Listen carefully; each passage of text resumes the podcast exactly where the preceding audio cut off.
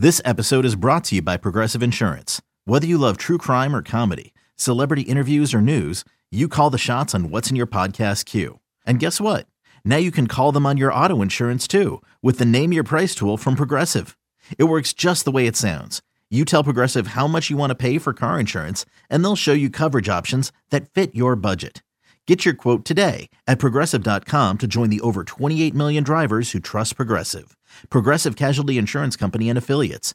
Price and coverage match limited by state law.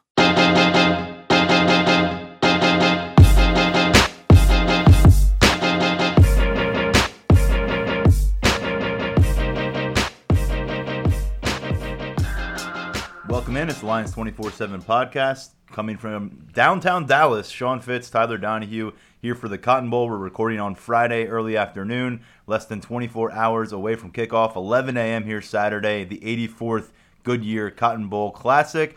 Penn State uh, looking for win number 11 on the season. They're going up against the AAC champion Memphis Tigers, who for the first time in their program history have won 12 games on the year. And uh, you'll hear more about Memphis and, and what they bring to the field. Uh, a little bit later here on the show, we have Christian Fowler, who covers the Tigers for 24 7 Sports. But first, before we get to that bowl matchup, Sean, news coming on Thursday morning, uh, right as everyone's getting ready to head over to, to Penn State's media day at AT&T Stadium. They find their uh, man and they find a familiar name uh, for the offensive coordinator role, replacing Ricky Rahne. One of the first names brought up in the search, Kirk Ciarrocca, offensive coordinator for the Minnesota Golden Gophers. You know him as one of the two teams that beat Penn State this year. Um, impressive performance out in Minneapolis, no doubt about it. But uh, yeah, you got this going. You, you, added a little bit of experience to the mix. That's one thing that we always talked about. Uh, this was not really a job to learn on the uh, on the fly, and that's something that Ricky Rahne tried to do. And as I've mentioned before, Ricky Rahne not as bad as you're going to remember him. Um, but still, this is uh, one of those things where they can, you know, take the next step forward as James Franklin wants to put together a championship uh, or playoff caliber offense. I mean, this is one step forward. We and, and, and we'll get into 2020 and all that kind of stuff. But for now, you're bringing a Pennsylvania guy home, 22nd ranked scoring offense in the country, and really, I mean, you got to put that in perspective. What they did at Minnesota, what PJ Fleck's been able to do at Minnesota uh, with Kirk Ciarrocca, and at their previous stop at Western Michigan has been some really, really uh, productive offensive football. Franklin ref- referred to him as a proven playmaker and said that's really what they were prioritizing during the search for the right fit at offensive coordinator. You look at a guy who's proven himself, multiple programs. He's been Fleck's right hand man. I know this has got to be pretty tough. I think Fleck referred to it on the practice field as Minnesota is getting ready for their, their Outback Bowl game against Auburn as kind of a small breakup because seven years with the same guy as the offensive coordinator, he really entrusted him with a lot at Western Michigan, a lot of success there. They were in the Cotton Bowl just, what, three years ago uh, with, with, with, Western Michigan. And, and so uh, he goes to Minnesota. We, we had a firsthand account of what they were able to accomplish. And, you know, this is exciting, especially, I think, when you look at the quarterback position. Tanner Morgan blew up as a redshirt sophomore. Again, saw that firsthand from Nittany Lions' point of view. And uh, I, I think, you know, you look across the board at the names that were on it this is you know one that I think generates a considerable amount of excitement and someone who certainly, as you said, there is not going to be any kind of learning curve. He's got a plan. Uh, he's going to try to what Franklin referred to as blend uh, with what they think they want to continue concept wise at Penn State, what they want to accomplish. But uh, certainly there are aspects of, of what he has done in his career that are going to be new wrinkles and, and you know new philosophies coming to Happy Valley. And you take a look at the lists and things like that that we had, and of course James Franklin kept a, a very tight hold on information during this search. But Ciarrocca was one of the first names that popped up. Logically, he's a Lewisburg, Pennsylvania native. Um, he, right down the road, he played at Juniata, graduated from Temple. He coached at a, a few stops, you know, in and around this region. So a lot of connections that will draw him back to to Pennsylvania, and you know it's going to be a fresh start recruiting for him because obviously Minnesota recruits a different area. They they try to do some different things. There's not a whole uh, overlap in targets. I mean, guys, we reached out to Caleb Williams. Caleb Williams really didn't know who Kirk Ciarrocca was, other than you know Minnesota had a great year. He put together a great year. So you know, so we'll, that'll be a work in progress. We'll see where he targets. Uh, of course, Penn State's uh, recruiting in the 2020 uh, excuse me, in, in 2020 is pretty much wrapped up, but 2021 wide open, a lot of talent out there in the region. So we'll see how, what kind of impact that has on it. But this is a guy that's well regarded in the profession. Gotten a lot of texts from coaches across the the country, and and and let's be honest, coaches like coaches. I mean, that's just the way it goes. Um, you know, in the profession, a lot of support. But this is a guy that's really well regarded in that industry. Um, uh, he's been around for a long, long time. I think he's a, a you know tremendously nice guy from the, the, the people that we've talked to. So it's going to be um, it, there's going to be a transition, but at the same time, I don't think you're going to see that much different from what you saw from Penn State offensively this year. Minnesota, you know, they, they, they do some different things. They play to their strengths really well. And I think that's the biggest thing that I took away from watching Kirk Ciarrocca playing to those strengths. He had phenomenal wide receivers. He let them go up and make plays. The running game was very strong, and I think that uh, you know those guys uh, at those two positions are going to be very happy. But I also think that quarterbacks um, is, is where it's going to make the biggest difference. Yeah, Sean Clifford, Will Levis got a chance to speak with both of those quarterbacks on Thursday afternoon, and each of them seemed to indicate they feel like it's going to be fairly seamless transition from what they have been studying, learning under Ricky Rahne the last couple years, and, and, and, comparatively what is going to be incorporated with a new offensive coordinator. Um, so you know, both those guys seem pleased. They, they were focused on the Cotton Bowl. They had a chance to kind of you know basically have uh, an, an, informal conversation uh, w- with their new play caller in the team hotel yesterday. But Tyler Bowen is you know calling plays for the Cotton Bowl. They're focused on that. But once they got on that plane, get back to Happy Valley, there's going to be a lot of work to do. Uh, Franklin referred to it as a head start. The fact that he is here in Dallas, we'll talk about that more in a second. But you know, one one thing that stood out uh, is the production at wide receiver. I mean. Uh, the very productive day against Penn State for Minnesota's wide receivers, but I think it's been an issue. We've talked about it a lot here um, on the podcast. The fact that beyond KJ Hamler, there's been a st- steep drop off. Only one other wide receiver on this roster in 2019 actually caught a touchdown that wasn't named KJ Hamler. Jahan Dotson had four of them. You look at Minnesota, what they did under his direction this year: uh, two wide receivers over a thousand yards two wide receivers with 11 touchdowns apiece, and another wide receiver, a third receiver who had five touchdown receptions. And I believe all three of those wide receivers scored against Penn State. So again, we have seen it here on the field in front of our eyes. And you know, by the way, the ability to use various uh, running backs. You know, they, have had a lead uh, running back here the last couple of years. But uh, this year, three guys go over 400 yards. Uh, a couple years ago, they have two players go over 500 yards. A thousand yard rusher, both of cases with Rodney Smith, and I think that's another mystery that we want to see how it unravels for Penn State in 2020. They are going to have six scholarship running backs. It seems like five of whom were blue chip running back prospects, and the other is Journey Brown, who finished the strongest of the pack. So, you know, there's a lot of track record there that I think you can point to and say, how does this apply to Penn State's roster in terms of strengthening things? Uh, I think that's all important, and, and you know it's hard to ignore the evidence that's right there in the stat sheet and that we've seen in person. He'll be a great fit for the six-man running back rotation that yes. we're going to be talking about next year, no doubt about it.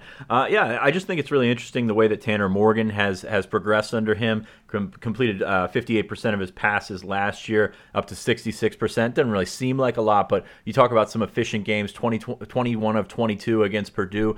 Uh, really just watching that Minnesota versus Penn State game really put those receivers in the right spots to make the plays. Uh, of course, Tanner Morgan was was kind of surgical that day, and I wouldn't expect Sean Clifford to come out and be 21 or 22 anytime soon. But really, I mean, putting the guys in the right position to make the plays, and it's and it's not about just sort of uh, you know, improvising, say, you, you, come off of this read and this guy should be open. I mean, it's about levels. It's about uh, getting your receivers out yeah, out in the appropriate amount of space. And really, they, they did that. I mean, just the way that they picked on Penn State safeties, I mean, it's got to get you kind of excited to to see what he can do uh, in a situation like this. Now, the receiver room is being rebuilt, I guess we could say, uh, as of now. So it's going to be a, a, transition to see how he works with Jared Parker, see how he works with some of these other guys.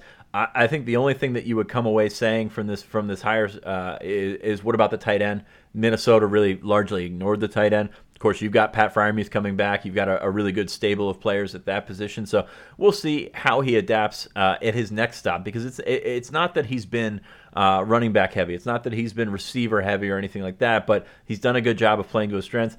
I think what, what, what Penn State's fans are going to be excited about, he's going to run the football. Oh, he's going to run the football, and, and we just mentioned the the nice stats for Tanner Morgan and the wide receiver group.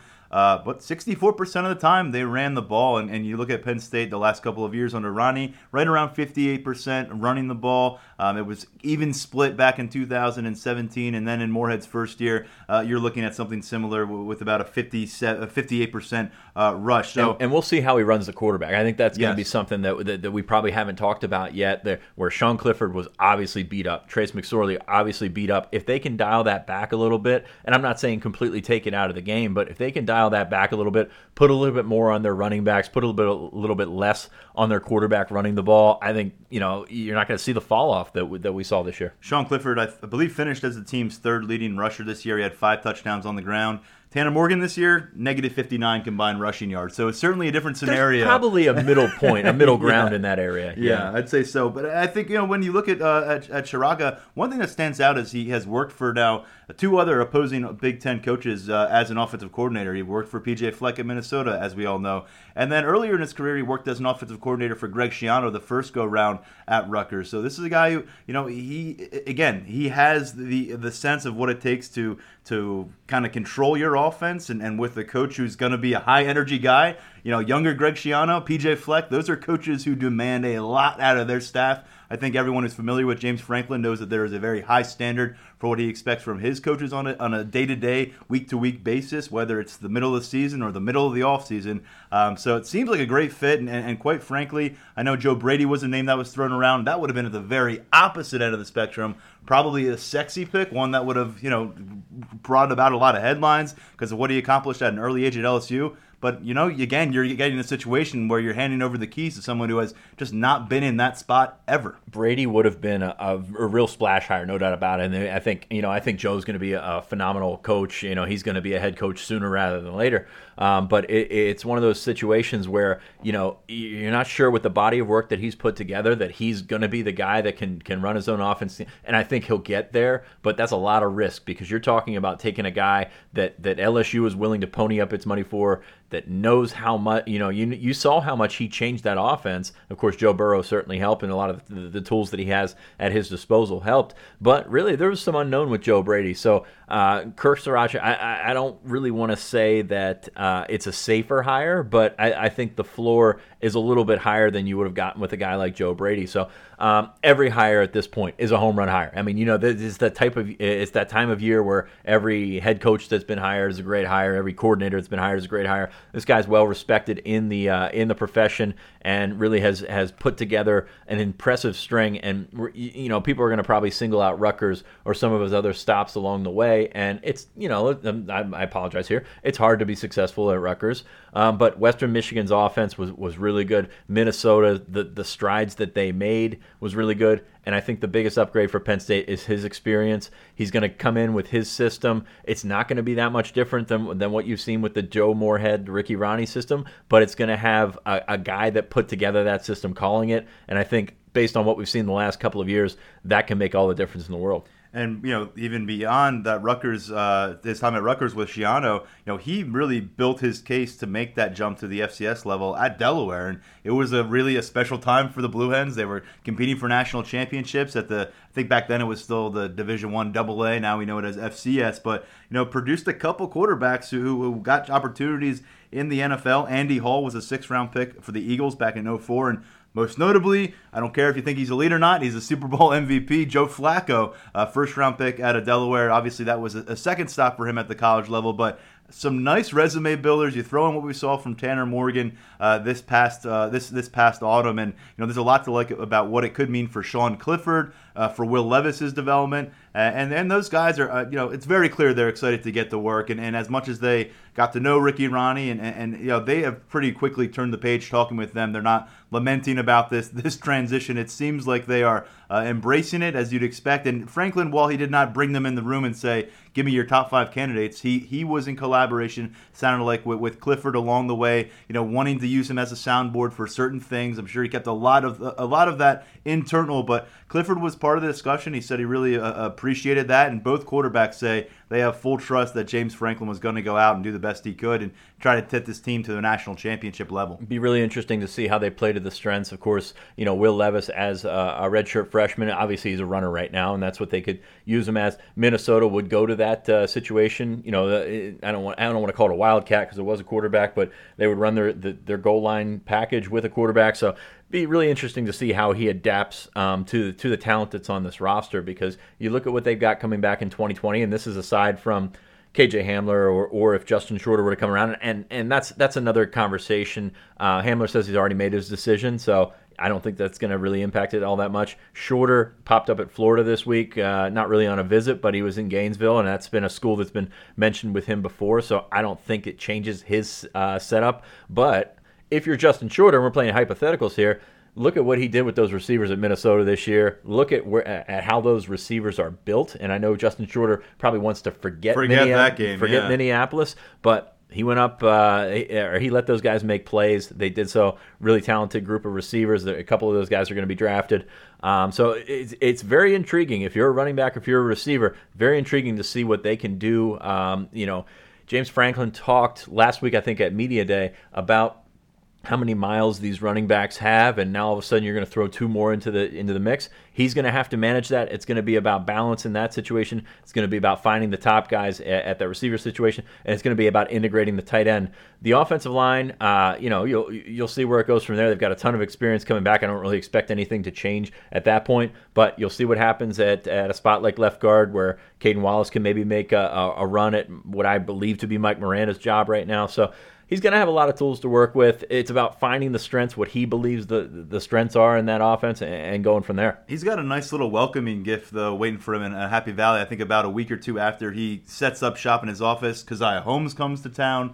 Big time running back prospect. He's getting a couple wide receiver prospects on campus. And then Micah Bowens will be there eventually. And that's the other interesting thing. Beyond Levis and Clifford, who are very much going to be in the spotlight this offseason and their development will be focused on, there are three scholarship quarterbacks uh, on the projected 2020 Penn State roster who will carry four seasons of college eligibility. Micah Bowens, Ta'Quan Roberson, and Michael Johnson Jr. None of them were personally recruited uh, by their new offensive coordinator to Penn State, but you know he inherits a room that we've talked about it a lot in the podcast. Is the the future star there in that in that mix of these three young players who we don't know much about at the college level at this point? You know that's one of the one of the first things that Kirk needs to come to town, and I'm sure he's going to evaluate as the quarterbacks coach exactly what he has in that room where needs where things need to be upgraded, and additionally where he wants to focus his attention on the 2021 class. Because we have said there's about four or five quarterbacks with Caleb Williams topping the wish list in that class maybe he sees one of those guys in a different light than perhaps Ricky Rahne did. And on top of that, he already had a quarterback committed to Minnesota in 2021. 2021 is going to be a pivotal year for Penn State in terms of recruiting a quarterback,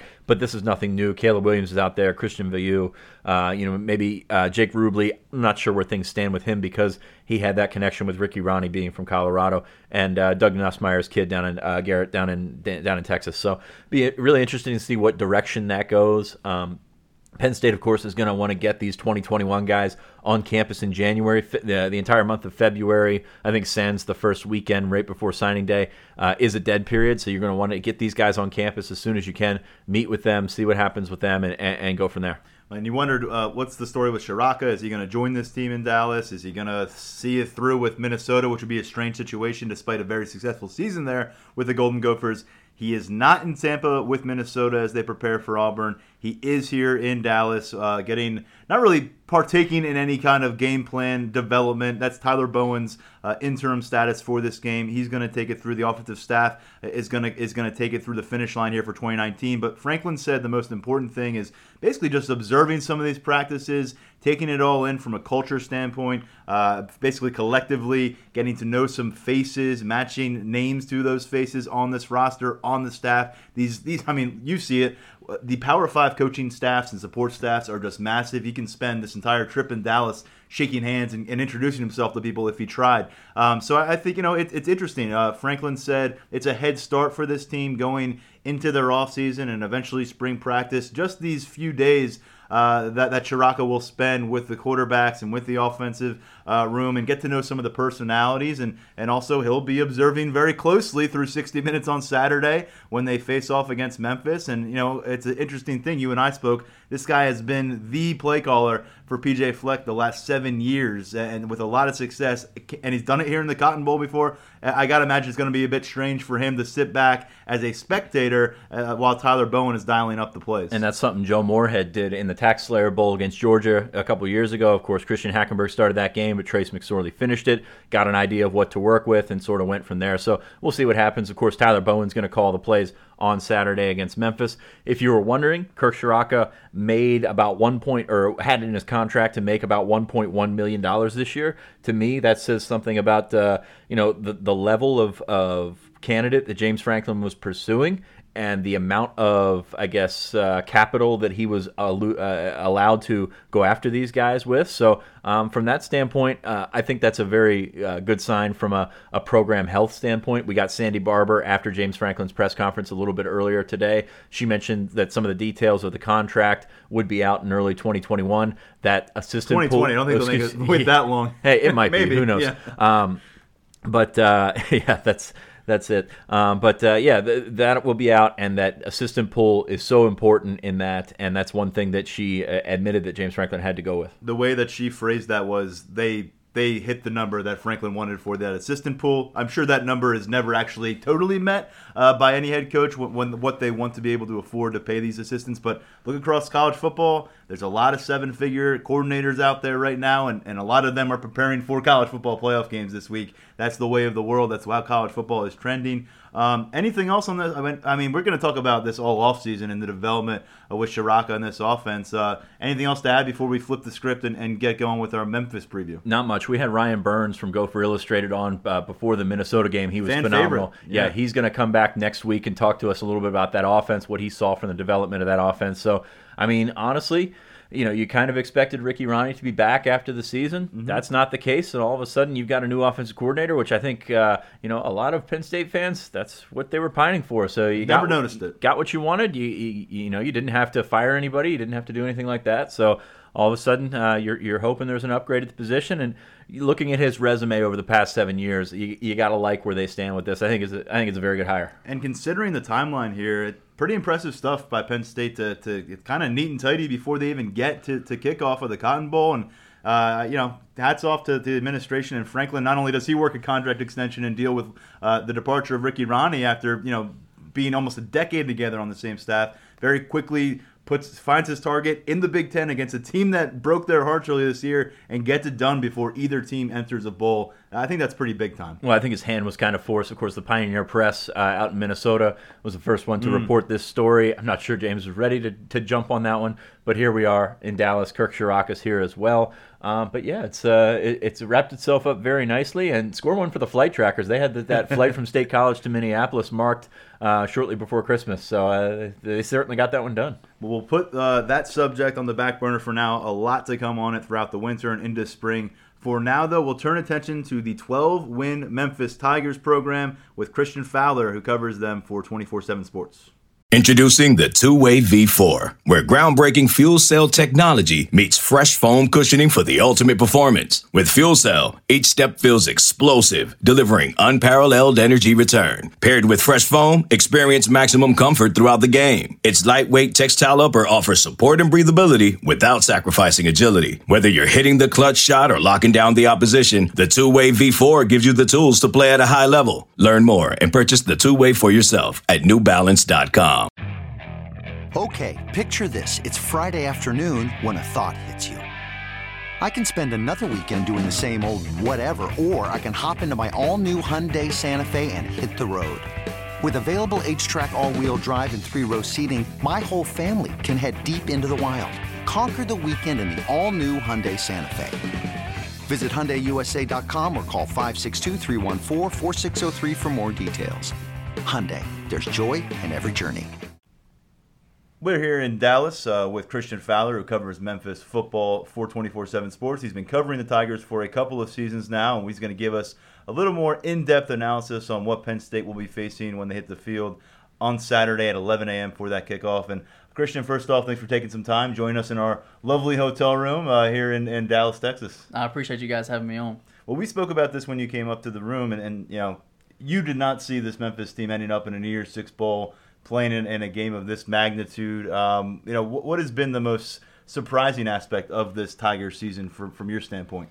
Well, I think coming into the season, they were actually there was a couple web, websites that favored them to win every game, and I didn't I didn't expect that. Some of the fans jumped on that bandwagon, and then when they lost to Temple earlier in the season, everything kind of vanished. Like no one was talking about it anymore. Everyone said the Cotton Bowl was out of reach; it wasn't going to happen. And then they obviously rip off seven in a row, beat Cincinnati in the championship game, and, and win back to back weeks against a, a, really good Cincinnati team. So, uh, really, the resolve of this team after that loss to Temple because I think they were clearly the better team in that game, but they turned the ball over four times. And then after that, it felt like you know the the wheels really could have fallen off after that. They could have they could have went the opposite way, uh, but they didn't. They showed their resolve, won seven in a row, and, and here we are we saw a team in person this year where the wheels did fall off after, after a loss to Temple. The Maryland Terrapins happened to them. Memphis obviously surged the rest of the way. And interesting dynamic is the way they finished the regular season with Cincinnati and punched their ticket to a conference championship against Cincinnati to, to get to this point. Um, what was that? Uh, you know, kind of the way that shaped out. Um, very rare. Uh, the Memphis, when it earned its spot here, um, was there any doubt in your mind that they could handle Cincinnati back to back weeks? Well, I felt like you know, obviously you said like you said, it's rare. This was, I believe, the fourth time teams have played in back-to-back weeks in college football history, which is which is obviously very unique. Um, and they switched quarterbacks as well. So in the first matchup, Cincinnati's backup quarterback, redshirt freshman Ben Bryant played. Uh, played very well, was a much better passer. In the championship game, their starting quarterback Desmond Ridder came back. Not as good of an arm, but he can run. So I thought Memphis would be able to handle that a little bit better, and they didn't. Uh, they weren't able to corral him in the pocket. So I, I, honestly expected them to win by more than they did against Cincinnati, but they did. They took care of business down the stretch. Uh, both of those games were, were tightly contested and really could have went either way. But once again, I think it speaks to the character of this team and the way that they're able to finish games. And uh, and I mean Cincinnati is really a solid football team on both sides of the ball, especially up front in the front seven. So Memphis able to to handle them twice in back to back weeks is, is pretty incredible. Memphis ranked 17th in the college football playoff rankings.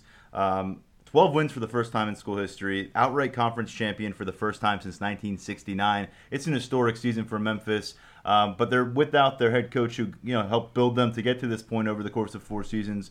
Uh, he moves on to Florida State. We just had a chance to see uh, his replacement. Officially, the interim tag has been removed, and Coach Silverfield at the press conference. Um, why was he the right pick, and what do you think about him starting off his uh, his career against Penn State in the Cotton Bowl for, for game number one? Well, first off, that's got to be incredible for him. You know, not not only is he co- coaching his first collegiate football game, but it is in the really the biggest game as far as spectacle goes in school history. I mean, Memphis has never been to a New Year's Six bowl.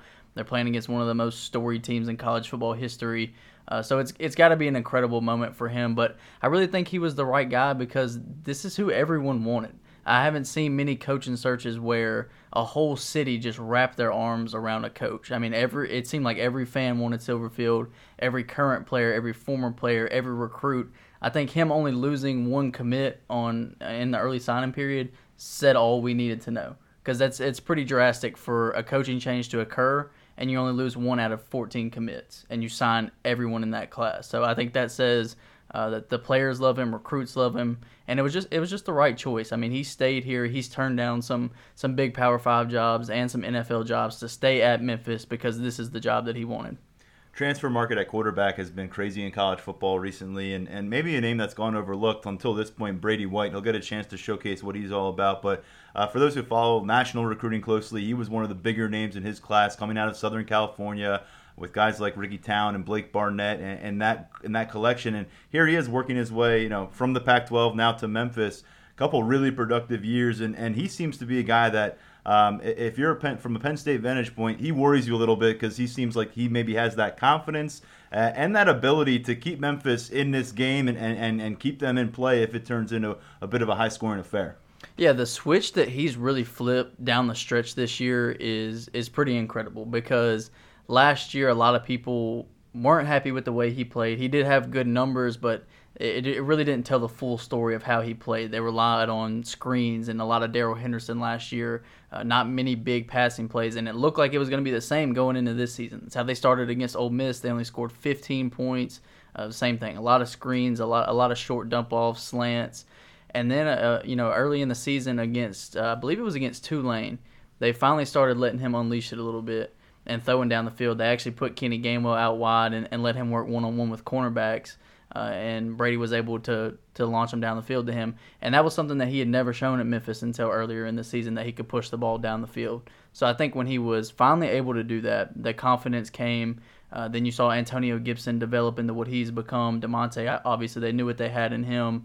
Uh, and just re- receiving threats really popped up everywhere because of his confidence. Kadarian Jones came on because of him. Calvin Austin came on uh, because of Brady White's confidence. So if he's able to get started early, which is something that this Memphis staff has tried to do with him uh, since that Tulane game, is, is let him throw the ball early and get comfortable. Because typically when he gets comfortable, he stays that way. He can hit the down the field shots and he can get you into the right place. Nearly 7,000 passing yards, 59 touchdowns in his two seasons as Tigers starting quarterback. Sean, I've been hugging the questions here. You want to chime in? That Memphis SMU game was a, one of the best games I watched. Not maybe the best game I watched, but one of the most exciting games I watched this year. That Memphis offense obviously has got, got a lot to it. Um, what kind of threat do you think they can pose to this Penn State defense, and, and how entertaining has it been to watch an offense that you know it's it's not just to spread them around like Texas Tech and throw it. There's a, a running game aspect to it. How fun has it been to watch this offense?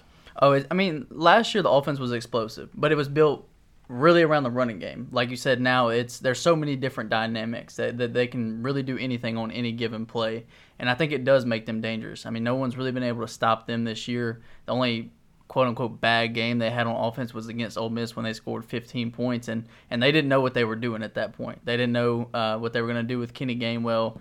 Uh, that Patrick Taylor started the season at running back. That was the game that he got injured in. So uh, there was a lot of stuff happening at the beginning of the season, but overall it's been it's been a ton of fun to watch because it has been one of the best and, and most productive offenses in the country. Uh, but with Penn State, I mean the and you kind of said it, the, just the dynamic is what presents a problem because they're not one dimensional.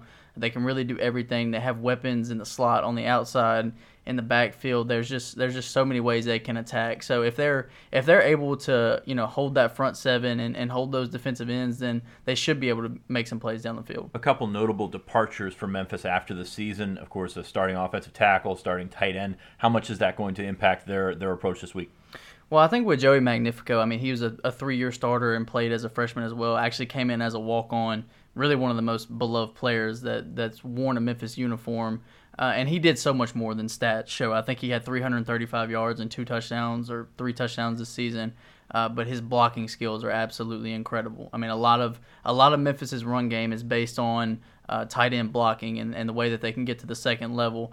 And Joey really developed into an incredible blocker, and it's a big reason why uh, the running game has been so successful. And then with Scotty, uh, he started every game at right tackle. And I, I believe what's been happening in practice is, is they've moved left tackle Obinna Eze over to right, and Brian Thomas and Michael Denson have been working at left tackle. So it's it's that's that's a little uh, different to say the least uh, to have a new blindside tackle against one of the best defensive lines in the country. I mean that's that's what they've been doing in practice. It could end up completely different. So it will be interesting to see what they do because obviously containing this defensive line or trying to slow down this defensive line to me is, is one of the keys of the game. We just talked to to Ryan Silver, Silverfield. He was asked about the offense. It seemed there was a little ambiguity in his answer about how much he'll be involved. How much is that going to? Ch- how much do you think that has changed? Uh, their approach since the end of the season with the coaching change. How much do you think this offense will change going into to, to tomorrow?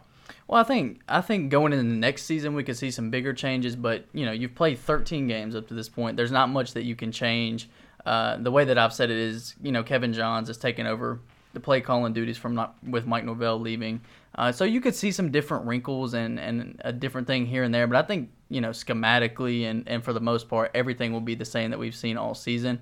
And I, I mean, obviously, at this point, if you're Ryan Silverfield and the Memphis staff, you have nothing to lose. You've had the best season in school history. I think you go out there, you throw the kitchen sink at Penn State, and see what happens. Yeah, I mean, it, with nothing to lose. I mean, is that more? Are they a more dangerous team right now? Do you think than they were a couple of, I guess, a month ago? Absolutely. I think they're more dangerous now than they were against Cincinnati, and I think you see that in play calling. In those two Cincinnati games, uh, they tried to run Patrick Taylor a lot just to, to wear down the front seven of Cincinnati. And they could, I mean, they could do something similar because Penn State's solid up front too. But I think at this point, uh, you're not playing for a conference championship. You know, you've already done that. You've you've done all these things. You're not expected to win this game. This is you know one of the best teams in the country that had a very difficult schedule, and that's why they're ten and two. Um, so you go out there, you throw everything you can. Don't be conservative. Uh, and at the end of the day, hope you can make more plays than they make. Defensively, sorry, Tyler. Defensively, it's it's not the same story. This is a team that's given up a lot of points. I mean, all the all the talk, basically all the talk this week is going to be about Penn State's defense against Memphis's offense. Flip that around for us. What's the what are you looking for when Memphis is on defense? Well, Memphis has been very improved this season. Adam Fuller obviously left with Mike Norvell to go to Florida State. Uh, so former linebackers coach Kevin Clune will be taking over as interim defensive coordinator. Uh, but that, I mean, to me, that's an interesting matchup as well because Penn State hasn't had an explosive offense for the majority of the season. Uh, Memphis's defense will give up some points and yardage for sure. Uh, and, and to me, that could be the matchup that decides the game more than the one that everyone's talking about. Because if uh, it, you know if Penn State's able to score uh, early in that game and, and, get up on Memphis because the defense isn't playing well, uh, then I, th- I think that could that could be the ball game. Or if Memphis's defense is able to force some turnovers and make some timely stops, then that could open it up for Memphis's offense. So that matchup's not being talked about, but I mean it, it should be very interesting. Uh, Memphis's front seven has, has been much better this year, but they've been weak in the secondary. So it's a uh, it's kind of the same thing. It's just it's strength on strength against weakness on weakness. So it should be fun to watch. If if you're Penn State defensive coordinator Brent Pry and you got less than 24 hours now to, to finalize your plans for this matchup which Memphis player would Penn State be better off being able to shut down in some way? Damonte Coxie at wide receiver or Kenny Gainwell at running back? Gainwell fourth in the nation in all-purpose yards. Coxie back-to-back 1,100 yard receiving campaigns. Who is is more vital for Memphis? I'm gonna go off the grid a little bit. I think Antonio Gibson is what Boom. makes this offense roll. Antonio Gibson is what is what makes it because he makes plays as a receiver out of the backfield on special teams uh, he, he can really do everything, and especially in those two Cincinnati games, he was used a ton in the backfield. Uh, so Memphis has put that on tape a lot this year, is him in the backfield. So uh, whether he's in the slot, whether he's outside, whether he's returning kicks, whether he's running the football, he is just an explosive athlete. I mean, he makes he sometimes he looks like an NFL running back, sometimes he looks like an NFL receiver, and there's not many players in the country that can do that. So if they're able to neutralize a guy like that that can do everything uh, that's that's one less weapon that you have to worry about in, in multiple aspects of the game. Conversely, on the Penn State side, is there a guy that Memphis you think has to neutralize on this uh, offense or defense, really?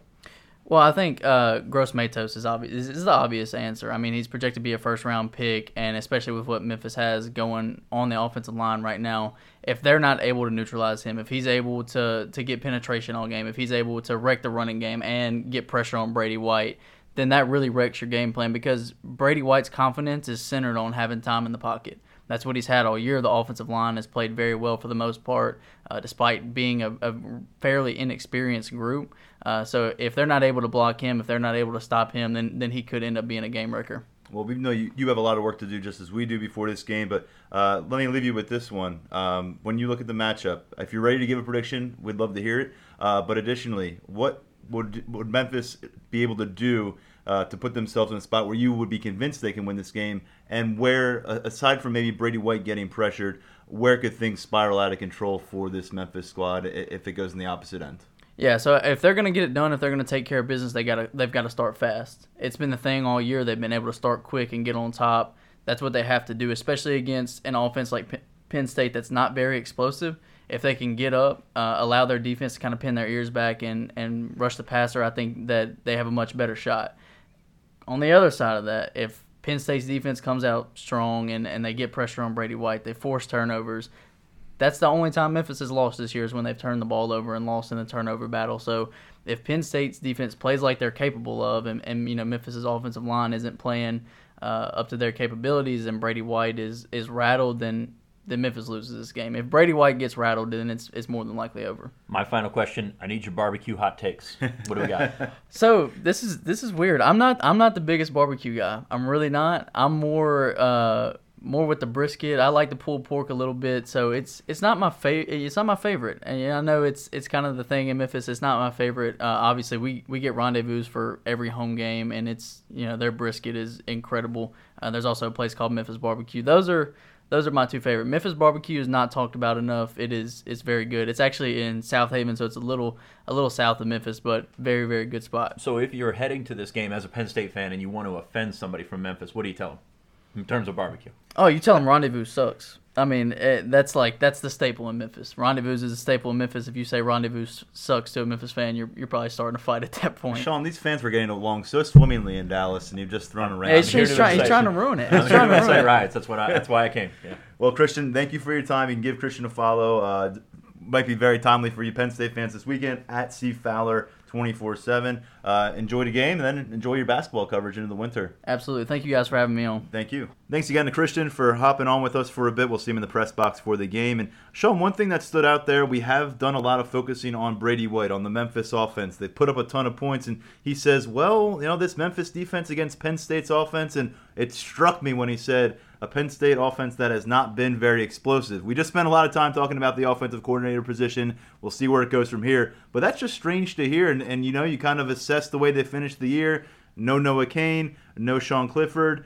Beyond Hamler, did not see much at all. Justin Shorter steps aside late in the season. And yeah, I, I think it's safe to say that regardless of who's calling the plays in this game on Saturday, and it is Tyler Bowen, the offense has a lot to do, and, and you know, hey, you're looking for a springboard towards next year as well because there's a lot of returning components of this offense. Yeah, and it's certainly one of those those real unknowns right now because I mean, you're not sure is is Bowen going to emphasize the chunk plays, and you know, James Franklin always comes out and talks about winning that battle. But uh, you know, what is he going to do for the continuity of the offense? You know, running these drives up. We saw at the end of the year, Penn State had a couple of really, really good drives. Um, not always uh, ending in seven points, but uh, we'll see what happens with that. I'm, I, I think, uh, as I've said before, I think Tyler Bowen's a really sharp guy. I think he can figure out some sort of happy medium between there. To me, uh, the chunk plays are one thing, the turnover battles the other. Penn State's got to get on that. Um, I think Brady White has uh, has had tendency to to turn the ball over. They did so in their loss against Temple.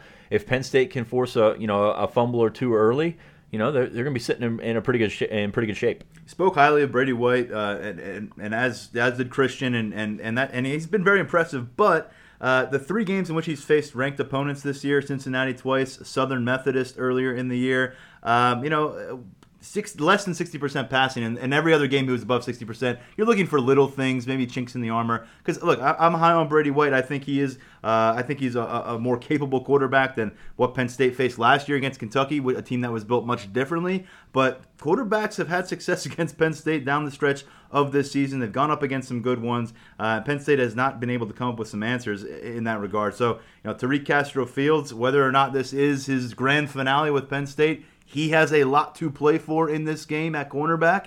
Um, and, you know, at the safety spot, Garrett Taylor is in his final game. And Lamont Wade, can he continue that momentum? We saw him put together a really strong second half of the season into November. You know, this is another game where you look for another step forward from Lamont Wade because if he comes back, and I think we assume he will, you know, things are looking a lot rosier for that safety than it was coming into his junior season. To me, uh, this is a spot where Micah Parsons needs to be that guy. I mean, we say All American, no doubt about it. We've seen how talented he can be.